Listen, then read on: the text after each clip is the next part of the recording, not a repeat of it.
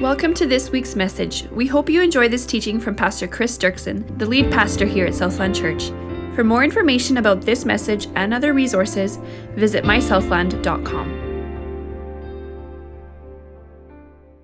So we keep going in our series on, uh, on uh, the book of Luke. Uh, I've got a bunch of things up the next couple of weeks, different things I'm doing, uh, different uh, from preaching and stuff. So I'm actually not speaking the next uh, two weeks. Tom and, and Chris Puhatch will be, and then I will uh, be back up. But I'm gonna, we're working our way through the book of Luke. Uh, every week we do a chapter. And last week I did chapter 10, but this week I'm gonna skip. I'm just gonna do chapter 12 because Tom wants to do chapter 11. So it's okay. I, we can count. we're doing this on purpose, all right? And I wanted to do chapter 12 because in chapter 12 we have this wonderful amazing message. And I just pray. I was praying for you guys this morning uh, in my devotions. And the kind of church I want to have is the kind of church where we can just be humans. Where we, can, we all have struggles, we all have weaknesses, we all have our upside, ups and downs, and I'm exactly with you in those things. We're all just human beings here. And all of us sometimes struggle with anxiety and stress and those kinds of things. And, and I just, my prayer for you is that you're going to be blessed today that we are, that together as people, as real people, as vulnerable people, I think that God's going to really encourage us all today. And uh, so I'm going to take this, this section here, verses 22 to, to 34, and, and actually it'll probably take me two times to get through this, this section. There's, Jesus has a lot to say about it. Um, but I think he's going to give you some hope today. So I'm just going to read the chunk first. If nothing else, I just love reading these big chunks of scripture and let Jesus speak to you directly, even before I mess it up with adding my own human thoughts and stuff. Just let him speak to you through these verses, all right? And Jesus said to his disciples, Therefore I tell you, do not be anxious about your life, what you will eat, nor about your body, what you will put on. For life is more than food, and a body more than clothing. Consider the ravens, they neither sow nor reap, yet they have neither storehouse nor barn, and yet God feeds them. Now listen to this of how much more value are you than birds? And which of you, by being anxious, can add a single hour to his span of life? Oh, if we, only we could just apply some of these things, hey? If then you are not able to do as, as small a thing as that, why are you anxious about the rest? Consider the lilies, how they grow. They neither toil nor spin, yet I tell you, even Solomon in all his glory was not arrayed like one of these. But if God so clothes the grass, which is alive in a field today and tomorrow is thrown in the oven, how much more, church? Okay, will he clothe you, or you of little faith? And do not seek what you are to eat and what you are to drink, nor be worried. For all the nations of the world seek after these things, and your Father knows that you need them. He knows your needs, and He knows that you need them, right?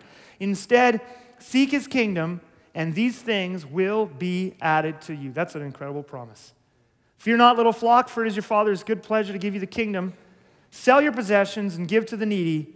Provide yourselves with money bags that do not grow old, with a treasure in the heavens that does not fail, where no thief approaches and no moth destroys. For where your treasure is, there your heart will be also. Would you bow your heads with me and close your eyes?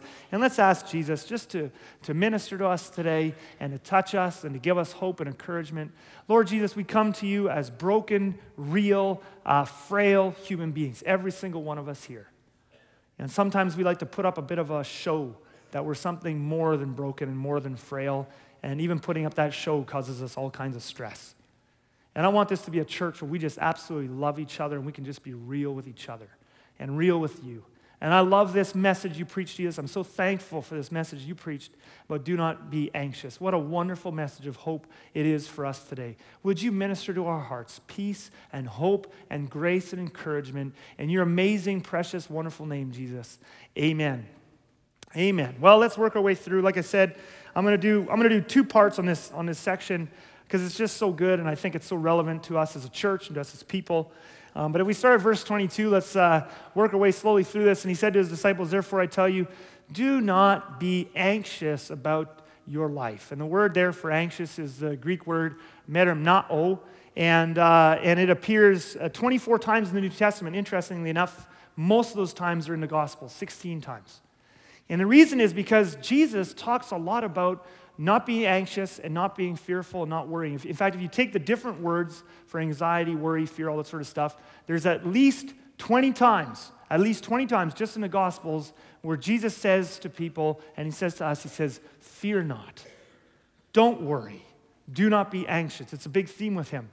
The interesting thing to me is with the definition of that word there, merimnao, that's translated here, anxious. It's uh, interesting, the meaning of the word. It means to take thought and be troubled with cares. In other words, to have many troubled thoughts. And isn't that exactly what anxiety is? Anxiety is, is, is like your brain speeds up. You have lots of thoughts. It's the opposite of, you know, when you're at peace, when you're calm, when you're resting, and you have few thoughts in your mind. When you have anxiety, it's like your brain is running at like 5,000 RPM, isn't it true? And you just have many, many, many thoughts and the wrong kinds of thoughts.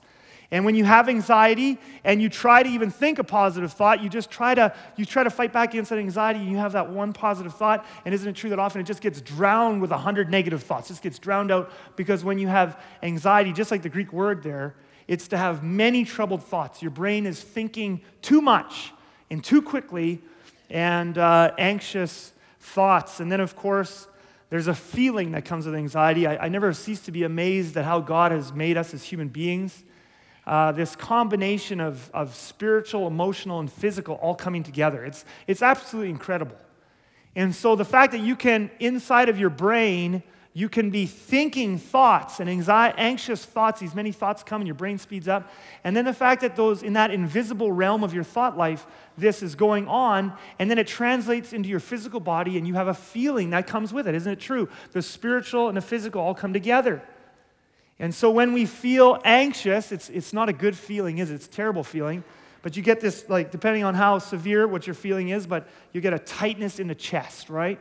and there's a, a, a, constricting of your, of your gut and your stomach. It's a, it's a horrible feeling. I often uh, tell people one of the things I am most looking forward to, when I think of things I'm really looking forward to when Jesus comes back, I'm telling you, one of the things that's right near the top is never to feel anxiety again. Is any of you with me on that one? Amen. Like, can you imagine when Jesus comes back, we will never feel anxiety again? It's going to be amazing, okay? But that's what anxiety is. Just like that merimnao, it's having many troubled thoughts. Your brain is thinking too much and too quickly, and it comes with this uh, feeling. Now, one of the things I want to be very cautious with this weekend, I'm being very careful in this message, especially now in these first uh, few minutes. Um, I want to lay a foundation, but I feel like a lot of times preachers preach this passage not carefully, and they don't really think it through. And I think especially preachers who maybe haven't experienced a lot of anxiety in their life, which that is not me. Okay, so I've had lots of anxious thoughts, and so it makes me think about this topic maybe a little more than some of them have to. But one of the things I've seen preachers preach this passage and other ones like it is they look at this command, therefore I tell you, do not be anxious. And they say, look, that's a command. And then they, they, they tie, it's like do not murder or do not lie or do not steal or do not commit adultery. They say, do not be anxious. In other words, if you're anxious or if you're fearful, you are disobeying God. And of course, what that does to people with, with anxiety is it calms them right down. it's a blessing. Wow, I feel so good. Um, but you're disobeying God because you're not believing His promises and you have doubt and you have unbelief and all sort of thing. And I just want to say a couple of things about that to, to start off. Is feeling anxiety a sin? If feeling anxiety and stress is a sin, then Jesus sinned in the Garden of Gethsemane when he was so stressed out that he sweat drops of blood. And we know that Jesus never sinned. So if feeling stress and anxiety is a sin, it can't be a sin because Jesus literally was so stressed before the cross that he sweat drops of blood. If feeling anxiety is a sin, then almost all the characters of the Bible, almost all of our heroes, spent most of their lives trapped in sin because they all felt lots of anxiety. You read through the Psalms. How often does David express fear and worry and anxiety to God? And I think of Peter and Moses, all of them experienced it. I even think of the Apostle Paul, my brother Stephen and I have been laughing recently. Uh, as we read through the New Testament, it makes us feel really good, and we take notice of every time we see the Apostle Paul talking about feeling fearful. And, uh, and I mean, I'm glad he's in heaven now. He doesn't have to feel it anymore, but it sure makes us feel good now in our lives when we read about it. Let me show you a couple of passages. The Apostle Paul felt anxiety. 2 Corinthians 11, verse 28, he says this, and apart from other things, there is the daily pressure on me of my anxiety for all the churches.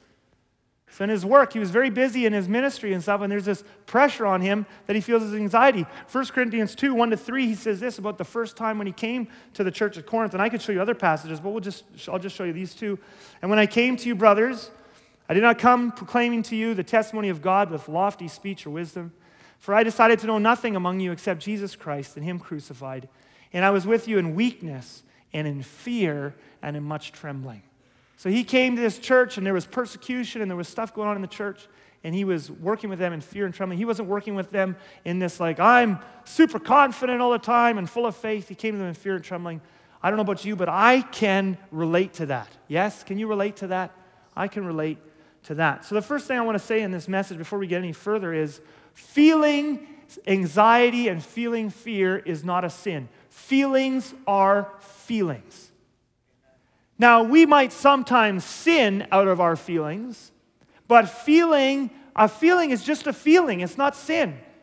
In fact, if we look at the feelings of anxiety and fear, they're actually created by God. Now, we won't have them when Jesus comes back and we have our resurrected bodies because we won't need to feel fear anymore. But in this broken world, did you know that fear is actually something created by God to keep us safe? Isn't that true? I mean, this thing that we call anxiety, what it is, is it's a chemical God has hardwired. It's amazing, again, how the physical and spiritual all come together. On the spiritual side of things, we think certain thoughts, we feel anxiety. On the physical, you can look at the brain and you can see that that feeling of anxiety is, is there's a chemical that gets released in your brain. Well, why did God create your brain to, to, to release that chemical? Well, you actually need it. There's times, you know, you're walking close to a cliff and you got four kids running all over. Your brain should go into a heightened sense of alertness, right? And that heightened sense of alertness, your brain is thinking more, it's on the lookout for danger. That's what anxiety is, and it's on the lookout for danger. And that's actually important because if you took that away, you might just be super relaxed, and all four of your kids might just run right off the edge. Because they don't have that system the same, to the same level you do. I mean, if you didn't have fear, if, you, if it was impossible for you and me to feel fear, we would have almost nobody left in this church right now. Because it's true. Because you would feel joy. You would get up one day and you would be having a great day. And maybe you'd be on holiday somewhere where there's a cliff again. I don't know why cliffs keep coming up. I have some kind of an inner healing issue or something. But, but uh, you would get up and you'd feel great. Oh, it's a beautiful day. You feel so joyful. If it was impossible for you to feel fear, what would stop you from just running and jumping off that cliff? Oh, what a beautiful day! and join the other couple hundred bodies lying at the bottom, right? Um, because you actually need fear. That there's a little bit of fear keeps you from touching hot things, keeps you from driving overly crazy. At least some of us, right? So uh, you actually need that. The problem is not the fear and anxiety itself. The problem is because of this broken world and our brokenness, we feel anxiety and fear too much and at the wrong times. So, what was given by God in this broken world to keep us safe and to make us cautious? I mean, before you make a big decision about your career or, or about you know, some other big financial decision, whatever, your body will feel a certain amount of stress, and that stress forces your mind to be clear and to look at all your options. That's all good stuff. The problem is when you feel anxiety all the time and for the wrong reasons. But it's really important that you understand that anxiety, feeling are feelings, they are not sin. And I want to just give you one uh, other example of that because anger is another one. Often in our culture, people just think even feeling angry. I often have people confess, I feel angry, and they're confessing it as if it's a sin. Feeling angry, just, this is just another example, along with anxiety and fear. Feeling negative emotions is not sin. Now, some, you can sin out of feeling those, what you do with that can be bad. But uh, consider this verse, Ephesians chapter 4 verse 26 to 27, many people didn't know this was in there. Be angry, Paul says, and do not sin. Now, how you handle your anger can turn into sin. But there's actually a place to be angry. I mean, how many times in the Gospels do we see Jesus being angry, but he didn't sin in his anger? Okay? So be angry do not sin. My whole point here is feelings are feelings, okay? And I know often as parents, you know, many of us growing up, our, you know, our parents, your parents might have told you, you might have said stuff like, you know, stop being upset, or stop being grumpy, or stop being mad. And that's actually something we need to stop doing to our kids. By the way, did it help you growing up? So your mom told you, stop being mad. Oh, thanks for telling me that. I'm so happy now, right? yes, we need to train our kids to behave appropriately in their anger, and there's certain things they're not allowed to do in their anger. But to tell a child to stop being sad or to stop being mad just reinforces all this stuff that feelings are bad and feelings are not bad. They are just feelings. And that's really important for us to know, and it's really something that Jesus understood. So, what does that mean then when he says, do not be anxious? Well, so first of all, we see here already when he said, do not be anxious, this is not a command like do not murder or do not steal or do not lie or do not lust. This is not a command like that. Anxiety is not a sin like those things are. Okay? So when Jesus says do not be anxious, what is he saying? So it's not a command like that. It's also, a second thing I want you to know is it's also not a command. Jesus is also not saying, do not be anxious in the sense of the moment you feel anxious, just push it down. Stop feeling that. Like, again, like what we often do to our kids. Stop feeling that. Stop feeling upset. Stop feeling grumpy. Stop feeling mad.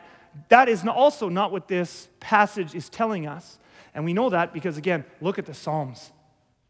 In the Psalms, does David take his feelings and push them all down and pretend they're not there? No, absolutely not. David takes his anxiety and his worry and his anger and all these different feelings he's feeling and he brings them to God. God wants us to bring our feelings to him. So when Jesus says, do not be anxious, it's not in the sense that some of you grew up with parents who said, push that down.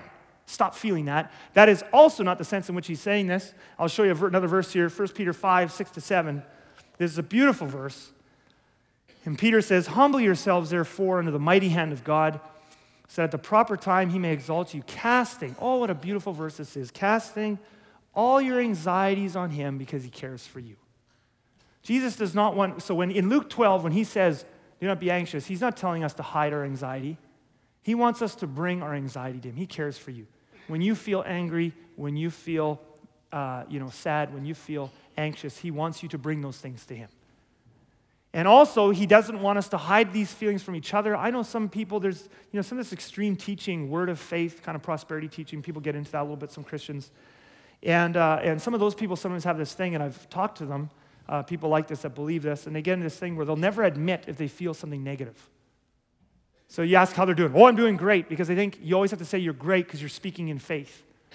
How then are we supposed to obey Galatians 6, verse 2, which says, bear one another's burdens? If we can't admit what we're feeling, how can we bear one another's burdens?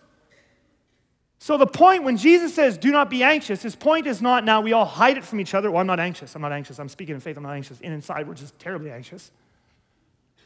He's not saying we should hide it from him. He's not saying we should hide it from each other. We should bear one another's burdens. We see it in the Psalms. We should bring it to him. We should bring it to each other in appropriate ways and pray for each other. So, then what on earth does he mean when he says, do not be anxious? Well, let me tell you two things I think he means, and this is very good news. I love this command, and it is good news. First thing it means is it is not God's will for you to stay stuck in anxiety. You know, there have been times in my life when I feel anxious about things, and sometimes this little voice will creep in and say, maybe it's God's will for you to feel this way. Like maybe this is part of your burden to bear, is just to feel anxious. And immediately, one of my great encouragements is to go back to verses like this one, where Jesus says, Do not be anxious. It is not his will for us to stay stuck in anxiety. Is that not good news? Amen. But you know what else is really good news about this passage that I really, really love? Jesus wouldn't tell us to not be anxious unless it was actually possible to not be anxious. And that means when Jesus says, do not be anxious, the second thing that is such good news about this is it means that we know there is a way out. God wouldn't tell us to do something that was impossible for us to do. That's good news. Now, having said that, we have to acknowledge a few things. First of all, the way out of anxiety might be long.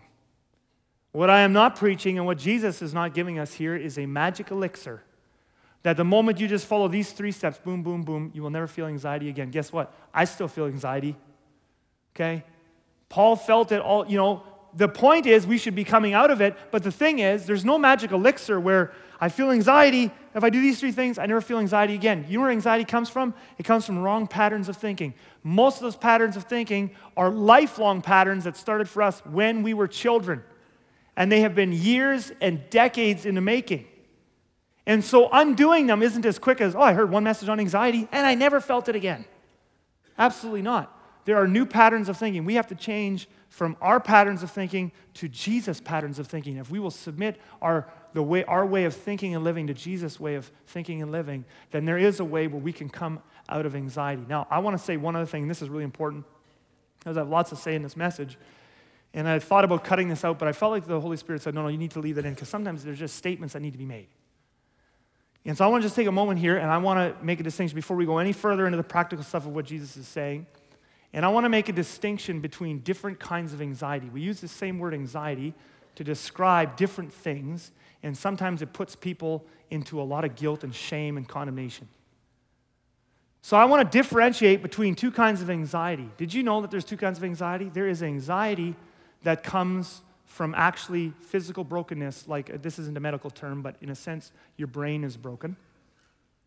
And then there is anxiety that comes from wrong thinking.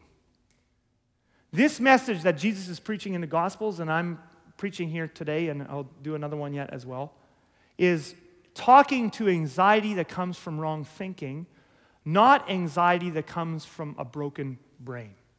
Let me explain what I mean. I know people, and I know a number of people in this church, and some outside of this church as well, but I know a number of people in this church who are amazingly godly people and have followed God for years. And they have faith, and they believe His word, and they pray, and they walk with Him but they have terrible anxiety uh, disorders and depression, things that come from uh, uh, chemical imbalances in the brain. And I know godly people at this church who have walked with God for years. They are godly people and leaders, and they have taken medication for depression or anxiety for, for in some cases, decades. And sometimes Christians shame those people. They look at passages like this and they say, Why can't you just get it together? Just believe God's promises. Well, that's all fine and good. If your anxiety is coming from wrong thinking, yes, maybe not helpful the delivery to condemn them. But yes, if your anxiety comes from wrong thinking, there is, as you change your thinking, your anxiety goes away. But if your anxiety is rooted in physical, chemical imbalances in your brain, is that not a different thing? Do we shame people for taking Tylenol for a headache? I hope you don't anyway because I take it. Do we shame people for going to the doctors when they got diabetes and taking, you know, uh, whatever medication there is that might be for that or because of cancer, because of heart problems? We don't shame people for that. So why would we shame people? Your brain is also a physical organ in your body. And it too, just like any other thing, can also, for various reasons, sometimes genetics or severely traumatic events, maybe that happened in childhood, abuse, various things like that, maybe even drug use at some point, or some you know, combination of those factors, people's brains can sometimes be broken. And guess what? It's okay to take medication. Now, having said that, okay, actually, let me just say one more thing. So, I just want to make a statement. In this church, we are not going to be a church that shames people for having mental illness. Yeah, that's a, I, think, I think that's something to say amen about. Amen. And we're also not going to be a church that shames people for having to take medication for mental, for mental illnesses and stuff, okay? Amen. So that's really important to me. But now, having said that, everybody can still benefit from this message in this passage.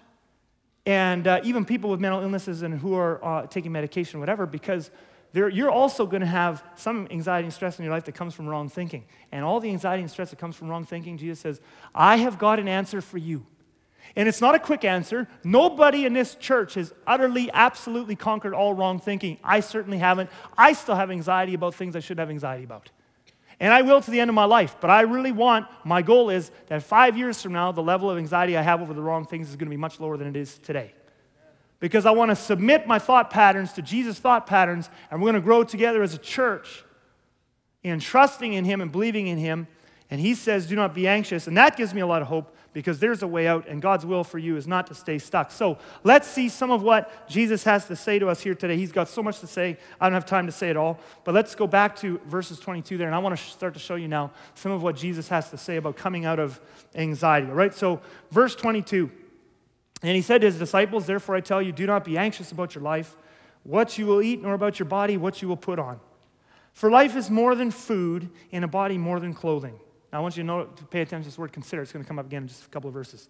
Consider the ravens. Okay, pay attention to that. Consider. That's what Jesus says.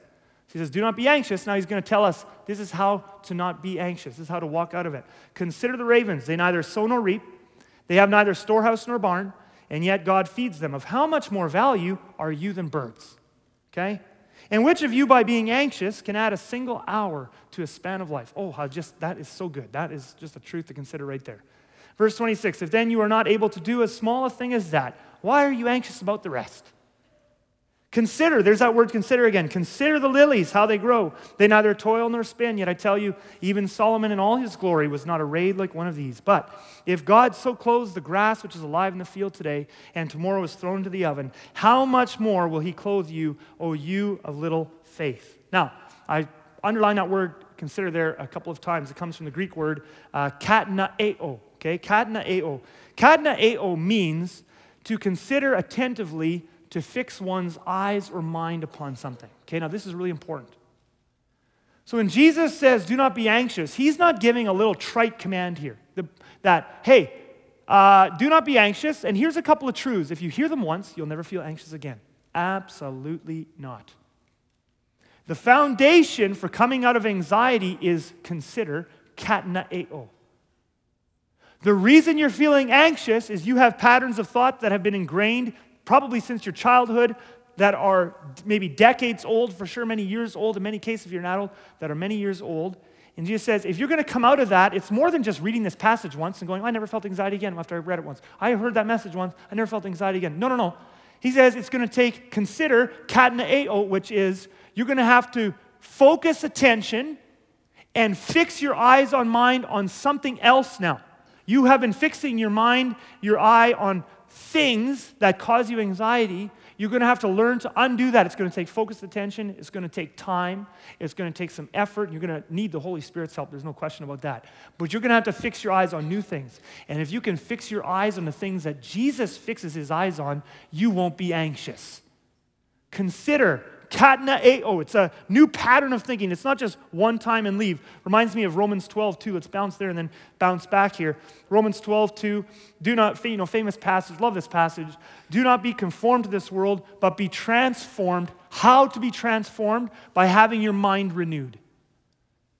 Do not be conformed to this world, but be transformed by the renewal of your mind, that you, by testing, you may discern what is the will of God, what is good and acceptable and perfect. Now, in this message, Jesus gives us four or five new patterns of thought to, to katanaeo, consider, to focus on, to pay attention to.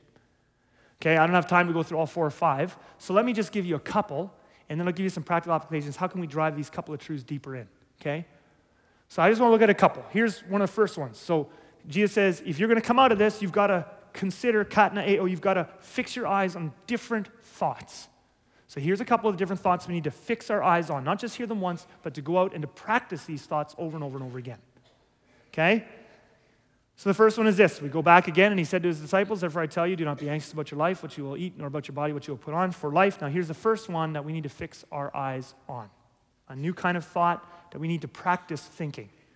For life is more than food, and the body more than clothing, okay? So in this particular message, Jesus is focusing on anxiety that comes from a specific spot, which is anxiety tied to material provision. He's talking about being anxious about having enough. Do I have enough? Am I going to have enough to pay the bills? Am I going to have, am I, do, I have a nice, do I have nice enough clothes to wear? Am I going to have enough to take care of my family? He, this is, he's, he's speaking to a specific anxiety, which is anxiety tied to material provision. Now, you might be sitting there and you might be going, well, I don't have that anxiety. I don't, I don't worry about having enough. I don't worry about my clothes. I don't worry about those sorts of things. You can just add whatever else you want in there, okay? Uh, some of you here today, a lot of your anxiety is tied to there's an inner hole inside of you. And I don't know why. There's a thousand reasons why. Maybe you never got affirmation from your dad when you were growing up. I don't know. But there's a hole in you that says, I'm not, I'm not worthy unless I succeed and you get up every single morning and you can't stop driving yourself. You work and you work and you work and you work and you work and you never rest and you never stop. And the reason is because you are desperately trying to prove yourself to someone, maybe who's not even alive anymore, maybe a dad, or but you have inner demons and you are working to prove those things wrong. And the only thing you can see, can see to get worth is to be successful. And so you work for that and you are stressed about that. And Jesus would say the same thing to you as he says to people who are worried about provision. He would say, Life is more than success. Life is more than food. Life is more than clothing. Life is more than what people think of you. Some of you, your stress comes from caring so much what everybody thinks about you. And you're constantly worried and you need approval. You're desperate for approval. And Jesus would say to you, Life is more than what people think of you. Life is more than how you look. Life is more than the shape of your body. Life is more than what you do. It's the same truth over and over and over again. You're focused on this. I don't have enough. I don't have enough. How do I look? How do I look? How do I look? I'm not successful. I'm not successful. He says, as long as you focus your mind on those things, you're going to be anxious. So if you want to not be anxious, it's going to require more than once thinking a different thing because you've thought those thoughts thousands and thousands of times in your life. You're going to have to practice new thoughts, and you're going to have to think those thoughts thousands and thousands and thousands of times. And one of the new thoughts is this life is not about those things. Life is not about how you look. It's not about how, what, how great shape your body is in. It's not about how you successful you are at work. It's not about ba ba ba ba ba ba. Life is not about those things. It's about something more. And then he says this. This is the next thing. And if you leave those things with me, I'll take care of you. Oh, this is a wonderful truth. Consider the ravens. Okay, he doesn't even pick a nice bird. And there's lots of nice birds in the Middle East, has lots of beautiful birds. Lots and lots of birds migrate through there, okay? But he, he intentionally picks ravens. Consider the ravens. They neither sow nor reap, they have neither storehouse nor barn, and yet God feeds them of how much more value. Just let the Holy Spirit sink this in your heart. How much more value, right, are you than the birds? If he takes care of those birds, you don't think he's going to take care of you? See, you have another thought pattern that you think, and that's why you're stressed, is if I don't take care of myself, I'm not going to get taken care of. You might never th- consciously think that, but that's what drives a lot of the stress. If I don't, if I don't get this done myself, if I don't take care of myself, if I don't take care of my family, if I don't take care of this, if I don't figure this out, I'm going to be rejected. I'm going to be alone. I'm not going to be a success, blah, blah, blah. And Jesus says, actually, there's a new thought for you to think on. That's why you're anxious. It's because you've thought that thought tens of thousands of times. You need to think a new thought thousands of times and tens of thousands of times, and that is this I care for the birds, won't I care for you? And if you leave those things with me, I will take care of you, Jesus says to us. If you leave those things with me, I will take care of you. You want to know one of the big things what life is about? This isn't the only thing, this isn't the only way to say it, certainly not, but you want to know what kind of, you know, life is more than food. So, what is life? I'll tell you one of the big things what life is. You want to know what life is? God made you because He loves you. And He made you the way He made you because He loves you. He made your body type, He made your personality type, He made your gifting, He made all of that, and He didn't make any mistakes. So, however He made you, be you for Him and let Him take care of you. That's what God wants from you. Don't try to be somebody else. Don't try to look like somebody else. Don't try to have what somebody else has. Be you. He made you different. Be you for Him and let Him take care of you. Now, that's a blessed way to live. And you can feel it even when I say it. But I say it a couple of times and repeat myself a couple of times here in this message. It is not enough to overturn the scripts that you've thought thousands of times in your life. we've got to take these thoughts now and practice thinking them. Consider, katanoeo, fix your eyes on new ways of thinking. That's more than just coming in and listening to a message. So I want to finish now this message with real practical now. I, we'll come back next time in, in, in several weeks. I'll come back and I'll preach a second part to this message because there's so much Jesus is saying here. But I just want to show you a couple of truths. I just want to leave you now with some very practical advice, things that I've done, others here at this church that we have done, that have been very helpful in a discipline of learning to think new things. These are some truths Jesus has given us. How do we think these things over and over and over again and discipline ourselves to think in a new way so we can obey Jesus' commandment do not be anxious? So let me give you several things. The first thing, how do we do this? Is we have to learn to identify the negative scripts or lies that are causing us anxiety. We have to actually learn to do this. Now, over the years, my dad, you know, Pastor Ray, has taught us lots about this inner healing and, you know, the set free and personal ministry. And people will come to the church and you'll get help. And sometimes, you know, some of the wrong patterns of thinking you need someone else to help you with to get through. No question. But some of us, that's all we've ever known is to go to someone else. But you know what? You have, you and I, and that's not just you, it's me. We have so many wrong patterns of thinking. That's why we just continue to have anxiety. We have so many. You take this route out, there's 15 more.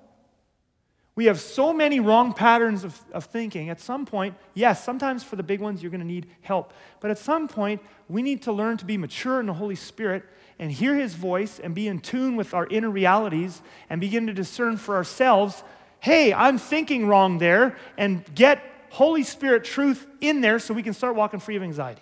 Amen? and part of that is the first thing, we actually have to learn how to identify the negative scripts and the lies that are going on inside of us that we're thinking thousands and thousands of times that are driving us to live these stressful, worried lives. Now, the problem is these negative scripts aren't obvious. You wake up in the morning, many people wake up in the morning and they actually feel anxious from the moment they get out of bed.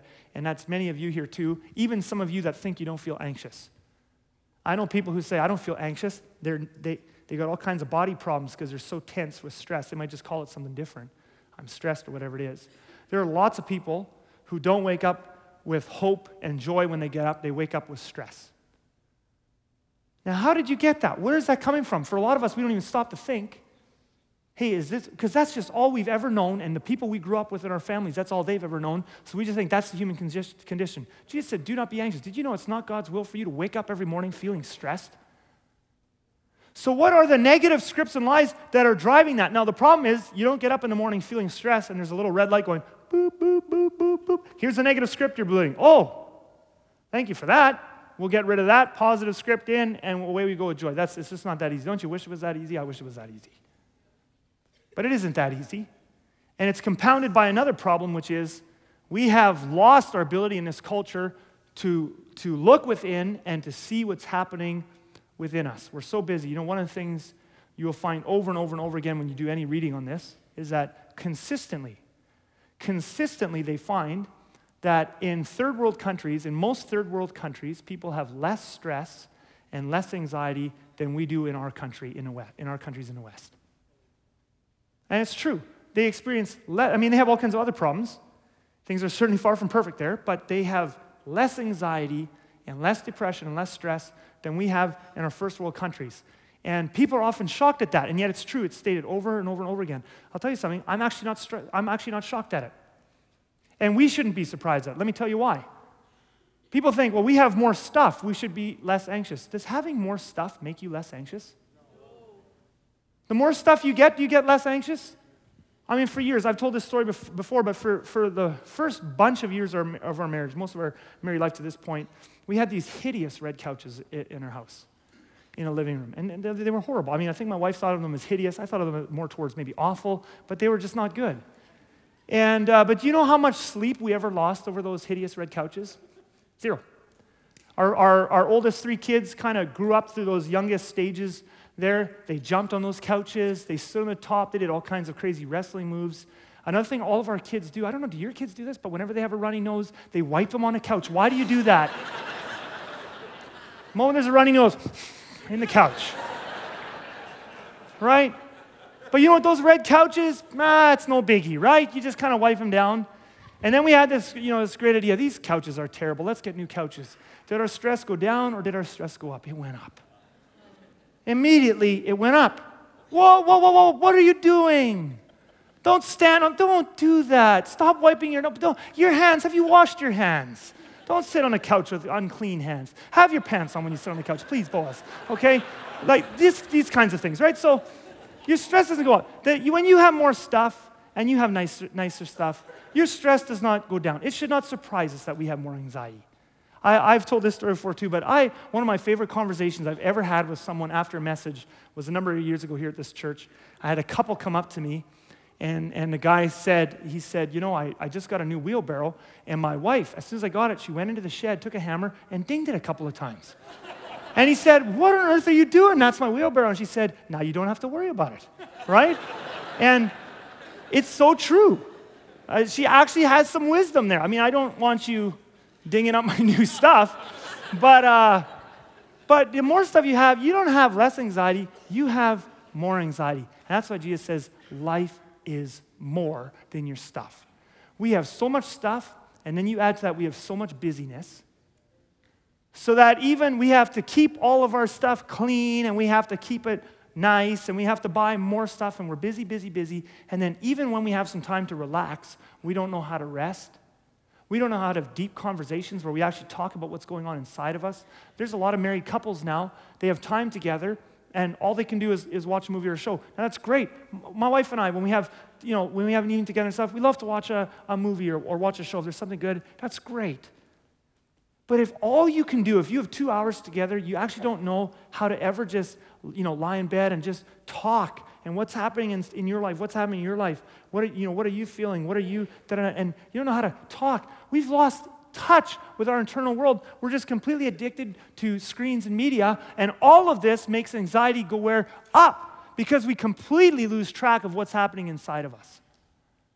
And we've lost our ability to do something that for, for most of human history has been pretty basic to humanity, which is identify what's going on inside of me. What am I feeling and why? And we actually have to recapture some of that to learn to identify, oh, first of all, to be able to actually have space in my life to identify I'm feeling stressed out, and then to be able to ask God questions and to discern why am I feeling stressed out, and then to begin to deal with those things and come into truth so that we can katanoeo, fix our eyes on new things and obey Jesus' command, do not be anxious. Now, the key to this, to being able to identify negative scripts and lies that are causing you anxiety, is you have to have daily, daily time. And when I say daily, of course, people miss. I mean regular, like really regular, but we need to have daily time, prayer and journaling. And of course, Bible reading is a huge part of that. But I wanted to focus on the prayer and the journaling here this morning. Bible reading is massive. You don't do that without Bible reading. But I was partially trying to combat to this kind of Western idea that devotions is I read my two chapters, cross it off the list, done my devotions. But what we need is the Word of God must be part of a quiet time where I actually have time away from all this thinking, thinking, thinking, and media distraction, stimulation, constant, constant, constant, where I actually have a time to be quiet and to actually feel what I'm feeling and discern why, with the Holy Spirit's help and with God, why am I feeling this? Really, really important. One of the things uh, that is so important with journaling is even to journal your feelings. One of the things I've begun to do regularly the last few years that has been very helpful to me is when I sit down, I, I open my journal, I have my Bible there. I just take some time, some time and I just quiet myself. I just quiet. And now I'll usually start with some thanks. I did again this morning, a bunch of things I'm thankful for. I'm so thankful, Lord. And then what I do next is I'll just stop and I'll just take notice. Doesn't to take long. Sometimes it takes longer, sometimes it takes less. I just take notice. What am I feeling right now? It's amazing that discipline, how being in touch with what's going on, on the inside opens up your relationship with God in massive ways. But you just stop and you just take a brief look inside and then you go, What am I feeling? Oh, wait a minute, I'm stressed sometimes, right? You, what? And then you can ask God, Well, why, why am I stressed out today? I remember one time doing this in my devotions. I, I woke up and I did a little bit of thanks and I was quieting. And then I just stopped myself. I was going to get into the word. And I just saw myself. I could feel something in my chest and I said, You know what? I'm feeling anxious right now. Why am I feeling anxious? And isn't it amazing how often we just go through our lives? That anxiety is there. We just don't stop to notice it. Then we just take it to work and take it out on people and take it home and take it out on our kids and, our, and in our marriages. I'd rather take it to God, wouldn't you? Cast all your anxieties on Him. So I said, well, I feel anxious. And uh, immediately He gave me a, a couple of there's a couple of things. You're feeling worried about this, you're feeling worried about that. And immediately I'm like, oh, yeah, that's totally it. It's amazing how just even identifying it is so helpful. Oh, that's totally what I'm worried about. And then I said, Lord, well, Lord, okay, I've got these wrong cases. So I'm obviously thinking about, because Jesus says, do not be anxious. So I don't have to be anxious about anything. So I'm thinking about these things wrong. So I said, Lord, help me to think about these things right. See, this is what devotions is for. Devotions isn't something to just get through. You'd be amazing how helpful it is when you begin to commune with God about what's happening inside of you. So I said, Lord, like, how am I supposed to think about it? Now, just so you know, you don't always get answers in one devotion. You have your whole life to have a walk with God. He doesn't have to fix all your problems today. So sometimes I ask him questions like this, and I don't get an answer. I just go on with my devotions, I meditate on the word, and I keep asking him over the next few days. And I know at some point he's going to bring it to light, he's going to help, he's going to, he's going to bring this up to the service, and he's going to untie the knots that are inside of me.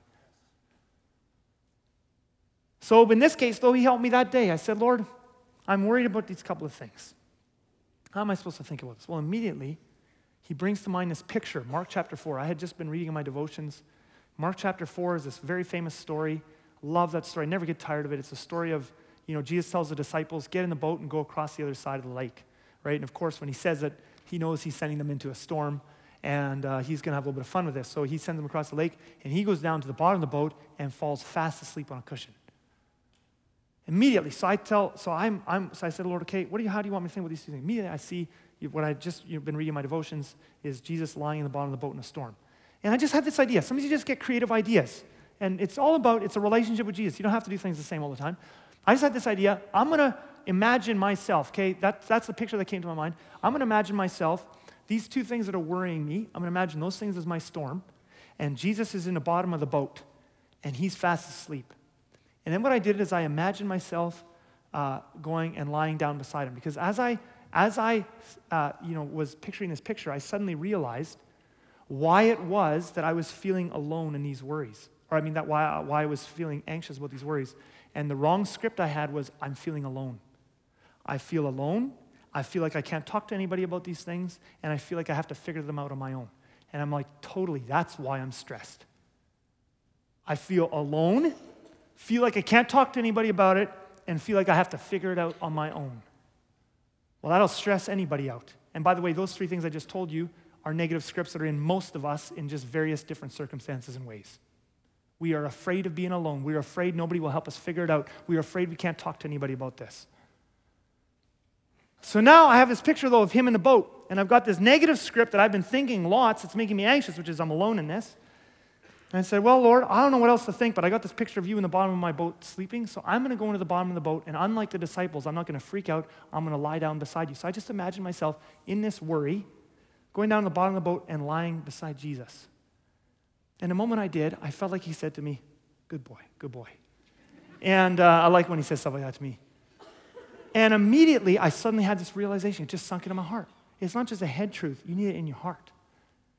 And suddenly, I had this truth just, just it just became so real to me. And I, and I could feel it. It's not even like he said it to me as much as I could just feel it. Is I am not alone in these, and I don't have to figure them out. He's going to work them out. And suddenly I had this wrong script that was causing me stress. Thankfully, I took time that day to notice that I was feeling stress and then to look at it. Now I had a new pattern of thought, which is I'm not alone and he's going to work it out. Now, of course, thinking that thought once isn't enough. The next day I got up, I felt stressed again, but now I had something to hold on to. I had this picture. And over the next few weeks, every time I felt worried about these things, I just pictured myself, oh yeah, in, these, in this storm, I am just lying down beside Jesus. And I would just lie down beside him and intentionally let go and not freak out. And you know, it's amazing. Over time, you just practice those thoughts. Eventually, you're not worried about them anymore. And you know what the really cool thing is? In the end, he worked it all out. I didn't have to do a single thing, and he did take care of me. Because if he has put you in a boat and said, get to the other side, he will get you to the other side. So why not lie down and relax and enjoy the ride?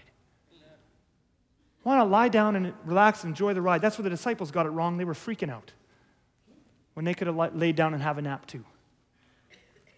So let the Holy Spirit, this brings up something else, let the Holy Spirit in God's word replace your negative scripts with truth. But you're going to need to have a discipline of getting alone with Jesus and letting Him and letting God's Word, and we could talk about memorization, and we'll do that next time, but getting God's Word and God's truth into those places, we're going to have to spend time with Him. So, I want to finish with one last thing. Bec- sorry, because I know lots of you hear this and you go, oh, I would love to do that. But nobody's ever shown you how. Like, you've never, you've never seen this done. So you kind of hear us talk about it in a message, but there's a whole bunch of us here. How do I actually go home and have a discipline like this where God speaks to me like that? And you, you might be feeling that. You might have a desire to have a walk with God like that. You might have a desire to be able to identify scripts like that and see God speak to them, but you don't know how, okay? So I'm going to suggest something to you, and I might actually get in trouble for this. I keep looking for Stefan. He hasn't been in a service yet. And I tried to run this by him first yesterday. I phoned him a bunch of times, couldn't get a hold of him. Uh, obviously, he was busy. It's again more proof that just having a cell phone doesn't make you more reachable, but that's a whole other conversation. But anyway, um, so, so I'm going to do something now, and he might get me in trouble, but it's okay because I'm his boss. I'm going to do it anyway. But he wrote he wrote an amazing thing. In December, he wrote an incredible, he, it's called a Path to Freedom Journal.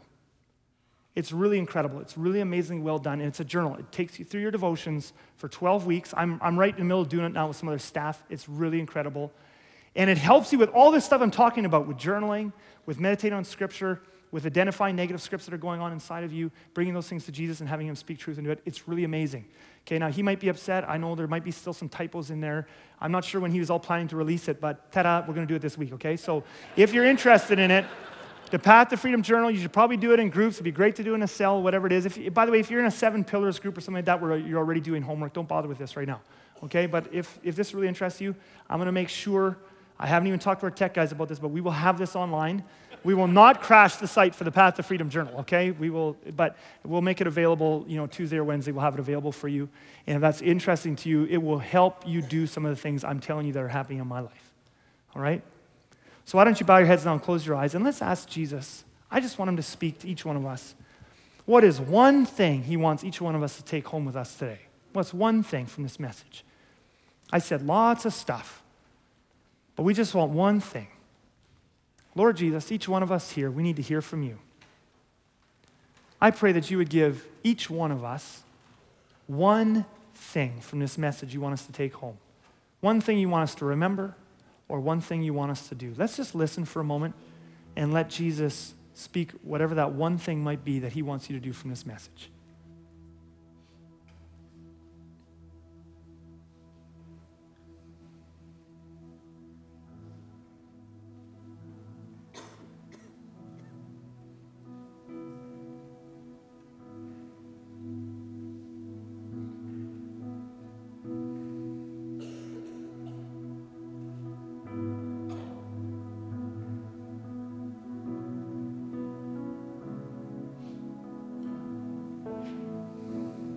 Thank you, Jesus. Thank you that your will is not for us to be stuck in anxiety. I want to pray. I have a feeling like there's some people here in this sanctuary here this morning. They really struggle with anxiety, and they've struggled with for years. Pray that you would give them hope. They are not alone. You are with them, you will bear them up, and you will get them through this storm. For all the rest of us, Lord, we all experience anxiety and stress and some of these things at some level. Oh, Jesus, I pray that you would draw us into yourself, that you would teach us to walk with you. Help us by the power of your Holy Spirit. In your precious name we pray. Amen. Thank you for listening to this message from Southland Church. For more information or to download this and many other messages, please visit us at mysouthland.com.